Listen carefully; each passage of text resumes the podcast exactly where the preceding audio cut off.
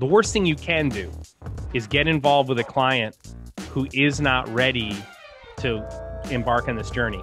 Because what they're going to do is they're going to suck all the energy out of your team. They're going to suck all the energy out of themselves, They're, and you're going to fail.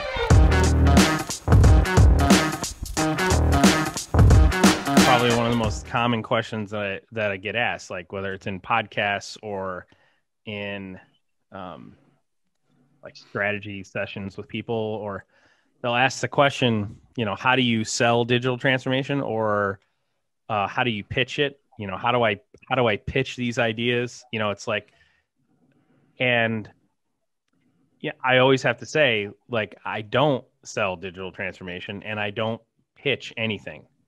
I have a conversation. Like the whole idea is get to the root of what a person's problem, you know, what the company's problem is. You know, mm-hmm. have this organic discussion. It's like every time I'm talking to someone, they're like, "Well, what what happens? What happens if they're not ready?" You know what I mean? Like, what if, what if, what if right? What if, what if you're having the conversation and it becomes obvious to you during the conversation that this this client isn't ready? They're, you know, they're gonna, um, you know, they're they're gonna fail if they if you try to digitally transform, right? And the answer is nothing happens. You walk away. You know, the worst thing you could do is try and do is try and do an engagement with someone who isn't ready. That's like the worst scenario for everyone involved. And one of the hardest parts, the or the thing that I'm having the the greatest amount of difficulty conveying to people is getting them to change the way that they do business development you know business development isn't about trying to sell products and services to people at all costs. It is trying to find the person who the company that needs your product and service. Like it's it's like a matchmaking thing. And and because when this isn't a project you know digital transformation is a strategy. It's not a project. It, it's almost a marriage in a lot of ways in our case, when we meet with clients, it's a it's a two or three year when we first decide, hey, we're going to go ahead and do this together. That's a it's a two or three year commitment. You know, agile. You know, uh, hey, we didn't we don't draw out a, you know, we're going to do A B C D E F G. We go, we know we're going to do A B C, and then we're going to reevaluate, and then we're going to do D E F, and then we're going to reevaluate. And you know, with digital transformation, it's it's not you know, it's uh, you're not selling it. It's you're solving a problem. You're using digital transformation to solve the biggest problems they have right now and lay a framework to solve all their future problems. That's what digital transformation is, right? And but I, I can tell you, if you think about it today, right? Vaughn and I were talking about this. Mm-hmm. So I had a shot a podcast this morning with um you know with some guys so I, sh- I was on somebody else's podcast. Then I had a strategy meeting with a potential. Uh, they're not a client. They're uh, they're another integrator. Had a strategy meeting, and then I have two. I had two other discussions. One was with a, a client who's asking us to quote a project for them, a digital transformation project, and and then I had another project discussion. In all four of those conversations, the selling digital transformation question came up in every in all of them. In with the integrator we talked to this morning, the the strategy session we had, it was, you know, how do you what happens if they don't want to move forward? Well, they don't want to move forward. You want to find out during the business development cycle. You want to find out if they're ready. And if they're not ready, run. Run. the worst thing you want to do is get involved the, the worst thing you can do is get involved with a client who is not ready to embark on this journey. Because what they're going to do is they're going to suck all the energy out of your team. They're going to suck all the energy out of themselves. They and you're going to fail. You're going to ruin your reputation. You're going to you know um, we've had projects that we've worked on um, where you know where it became very clear you know we had a couple of them actually where it became very clear that politically the tides were changing. There was one one company we worked with that basically had two segments. You know, they had two digital transformation groups. Okay. This is a huge company, multi billion dollar, publicly traded. You know, everyone knows who they are if I were to say their name, which I can't, but like in 18 months I can once the NDA expires.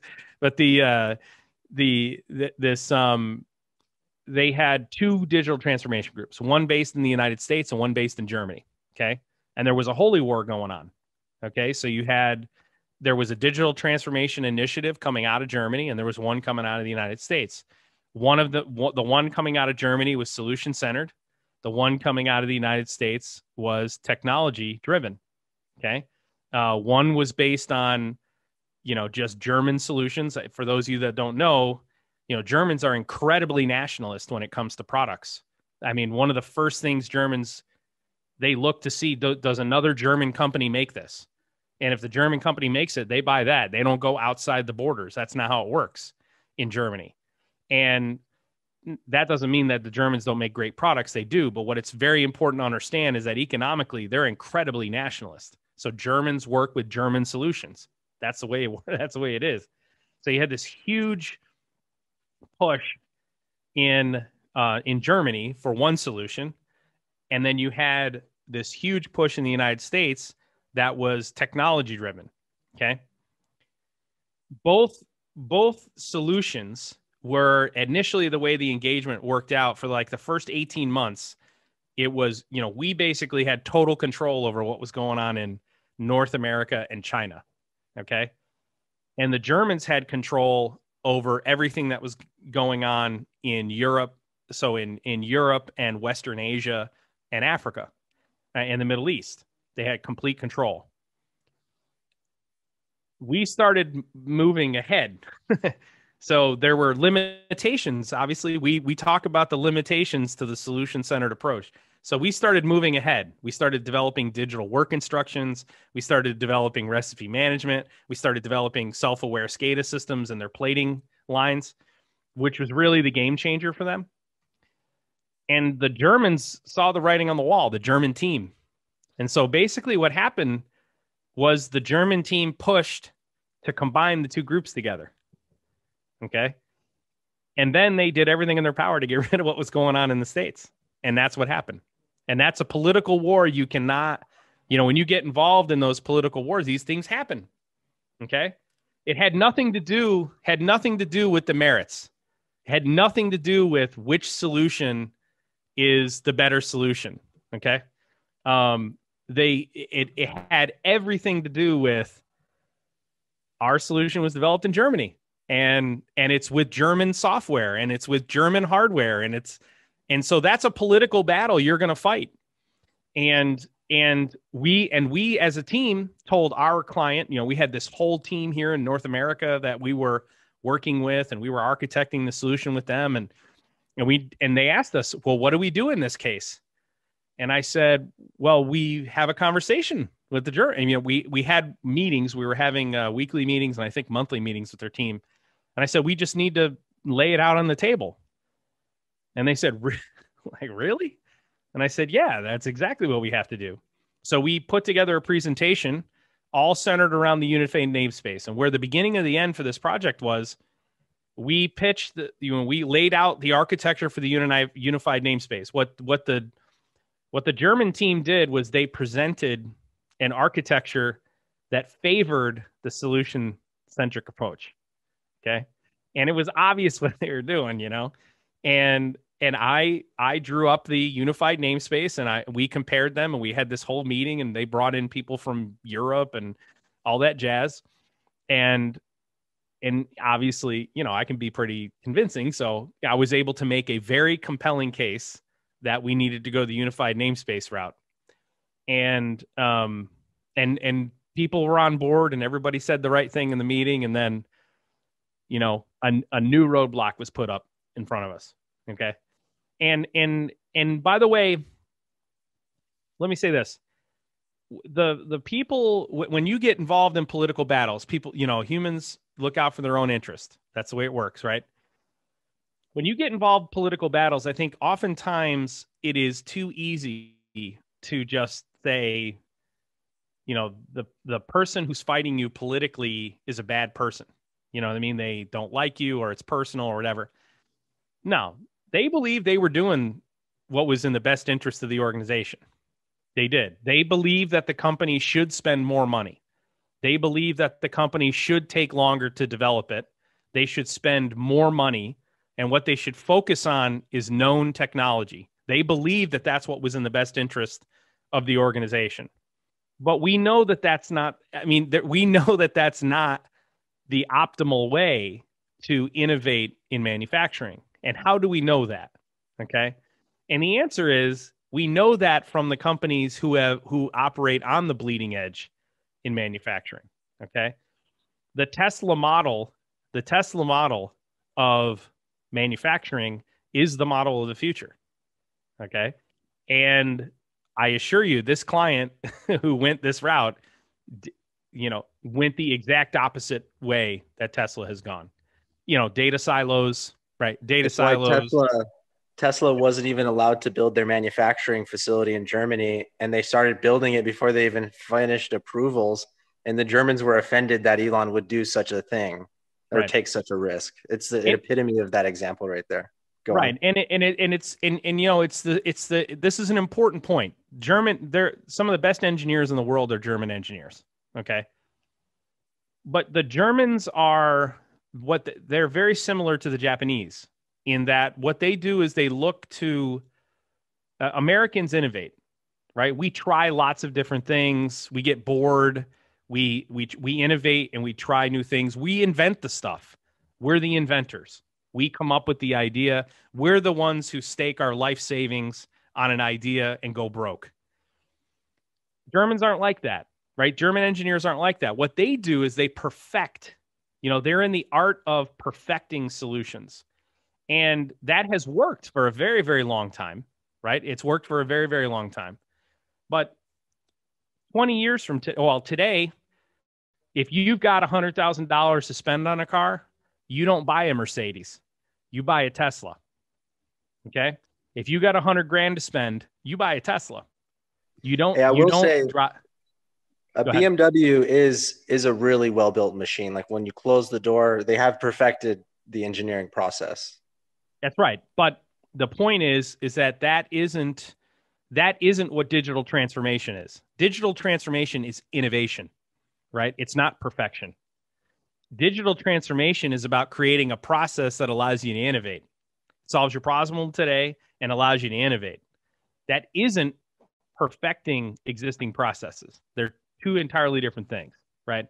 So, what's important to note here is that when people ask me the question, right? When people ask me the question, how do you sell digital transformation? And I've said this many times, I don't. I have a conversation. I have a conversation, and what I'm the first thing I'm trying to figure out is, are these guys ready? Are are they ready? And and if they're not, I just walk away. I just I'll get off, and Vaughn will tell you, I'll get off the call and go, they're not ready, man, and we just move on. And and you know, I had this this conversation earlier. We got off a call with a client who's asking us to quote a digital transformation initiative for them but it's in my first question when they sent the RFQ and we read everything, they specifically asked us to do it. And I read the RFQ and I said, and I said to our, my engineering manager, Hey, I need to have a call with these guys and ask some questions. The very first question was, how does this project fit into your digital transformation strategy, your overall digital tra- uh, strategy? And they said, we don't have one. And then I said, how does this project fit you know, how is this project going to be a stepping stone to the next thing you do digitally? And they said it won't. It's a standalone turnkey project. And I and so then we asked all these other questions, blah blah blah blah. I went all the way through. Can we help these guys? Yes, we can help them. But when I got off the call, the first thing I said was, you know, this isn't that's not this isn't what we do. You know, this isn't our there's pl- any there's 99% of integrators can go and do what what they're asking you to do and they'll charge you what you're if you saw the price that we would charge you for this you wouldn't believe it you wouldn't believe the number because it's going to be a third of what everybody else charges you you know i already know what that, that that's going to be And I even told them, I said, you know, just by the way that you guys wrote this RFQ, I can I I can come within fifty thousand dollars of what your quotes are going to be, and and I can tell you how much contingency they put in each quote too. And I I look like a lot of the this is a, I want to talk about the one of the things I really want to get into. We help a lot of new integrators, right? Or we help integrators who've broken off and created like a a digital transformation arm. We do a lot of that. But you know who we don't help? Traditional integrators. They don't think they're doing anything wrong. They don't think that their methods are dated. They don't think that. And I, I want to help them. There's a couple of integrators, especially like real big in the ignition space, who, you know, I've reviewed a lot of their proposals. You know, they don't know it, but they're people they're giving proposals to are having me review them. And I reviewed their work, I reviewed their projects, and I can tell you, I'd be ashamed if I were them. I really would. I, I would be ashamed. Um, there's one company in particular that likes to hold itself up as like, you know, elite developers and like they have great engineers. You know what I mean? I've been on calls with a lot of their engineers, but just the leadership in that company, you can tell they are just raping their customers. I mean, it is assault what they are doing to their client base. It's assault. There's no other way to describe it. You can tell that those guys probably write, you know, they probably expect 10 to 20% of their proposals to close. We have a 77% close rate. If we write a proposal, there's better than a two thirds chance we're getting we're getting the project. We don't write a lot of proposals in a year. I think maybe 50, 40 to 50 total in the whole year. I'll bet you these guys write a thousand. I'll bet you they're they're pumping out. I'll bet you they're pumping out three proposals a day. They got to to stay in business because they are their numbers are it's crazy what they're charging people. So much baked in, so much contingency. And you look at that and you think that's money wasted. It's money that could have been used in digital transfer in other initiatives. It's it's it's nuts. You know, it's I could never I could never work for an integrator like that more than like a few months. Right. It's you know? it's yeah, because it, eventually you just get it hurts. You know what I mean? It hurts. Um, imagine you know, I say this, we're brain surgeons, right? And I, I say that, you know, integrators are brain surgeons, right? And, and, and so you need to act like it. But imagine, you know, you got something wrong with your brain. You know what I mean? If something happens to you, then your, your wife, your kids, your, your family, they're, you know, they're left without income. They're, you know, all that stuff, right? That's, that's what manufacturers are coming to integrators for we want to keep our people employed. We want to keep them with their benefits. We want to keep taking care of their families, right? Imagine you go to the brain surgeon and that's what's on the line. And the brain surgeon, the first thing he thinks is, well, I'm not right for this patient.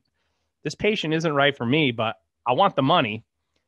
And he probably doesn't have a lot of options. He's probably not going to shop around. So I'm going to go ahead and charge him three, four, maybe five times as much as I can because I know he can afford it and I'll make it so that he can't get other surgeries that he needs, right? You, you know, imagine if that were the approach your doctor took, right? Integrators do that all the time, all the fucking time. I was saying earlier today, could you imagine if we brought him, brought one of their guys on here, like their apps engineers, like especially the guys in Texas? No. I was on a call with those guys one time, and there was this one guy. I don't want to say his name, but he he just absolutely blew up. He was completely wrong, totally wrong. Com- and he and he absolutely blew up at me on the call. I mean, just blew up at me. And and I said, well, I mean, I understand you're upset, but that doesn't make you right. I mean, you know, you what I get your put your facts together, come back and prove me wrong empirically, and I'll admit I'm wrong. He never called me back. By the way, we won the project, um, and it was a home run.